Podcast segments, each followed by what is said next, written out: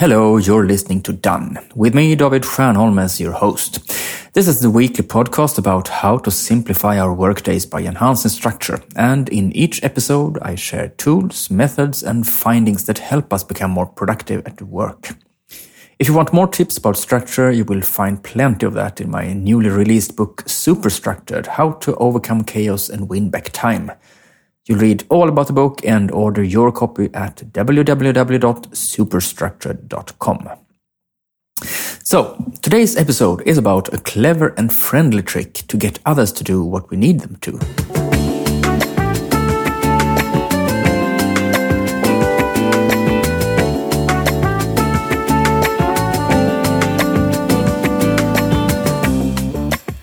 We cannot possibly do absolutely everything ourselves, and we often need a hand from others to get things done.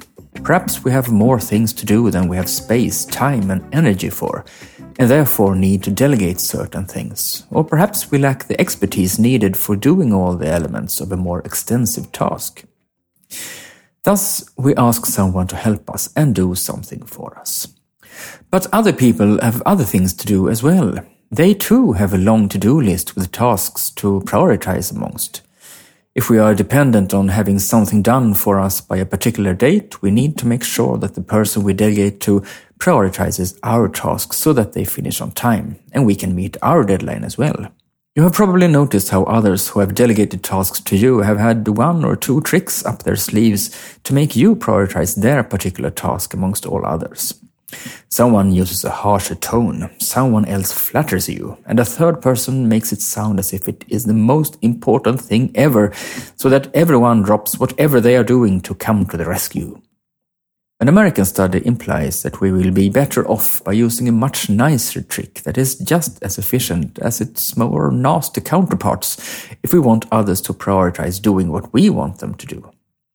Randy Garner at Sam Houston State University in Texas sent an extensive survey on paper to one hundred fifty randomly selected professors. For fifty of these, he attached a pre-printed formal cover letter. For another fifty, he wrote a handwritten note and signature on the cover letter. And for the remaining fifty professors, he wrote a quick message on a post-it note, which he attached to the cover letter. What happened? Well, the ones who had received the yellow post-it answered the survey to a drastically greater extent than the others. seventy-six of the respondents that received a yellow post-it answered it compared to forty-eight percent that got a handwritten signature on the cover letter and thirty-six percent that got a cover letter without personal signature or handwritten note. Is it the yellow note in itself that made the difference? Garner made a few more tests, now including handwritten yellow notes, empty yellow notes, no yellow notes, longer survey, shorter survey, different kinds of notes and cover letters, and so on. He found that when the survey had a personal note attached to it, preferably written on a clearly visible yellow note, considerably more people responded to the questionnaire. Somehow, it made the task of filling out the survey feel more important, and doing so was thus prioritized amongst all the respondents' other tasks. Garner concluded that when someone delegates a task in a personal manner, and we perceive it more as a request for help from one person to another, as if we are almost being asked in confidence to do something, we want to respond to this request to a greater extent than we otherwise would. At closer thought, this reaction is quite natural, I think. If someone personally asks us for help, we are more prone and inclined to help than if receiving a request for assistance from a group or having an organization more or less inform us that something is expected from us. Do this. If you want to take advantage of Garner's results and his interpretation of these, then do the following. When you are delegating a task either today or in the next few days, take a few extra moments to think about how you can personalize the delegation to a greater extent than you usually do, so that it becomes clear that you are asking for a favor one person to another. You need not include a post-it, but use something else that is as much you as possible. How and what? Well, only you can answer that. You see, if we are more personal when addressing others as we delegate tasks and ask for help, we will to a greater extent than previously get the assistance we need and on time, since what we delegate now is perceived as having higher priority with the recipient, at least judging by Garner's study.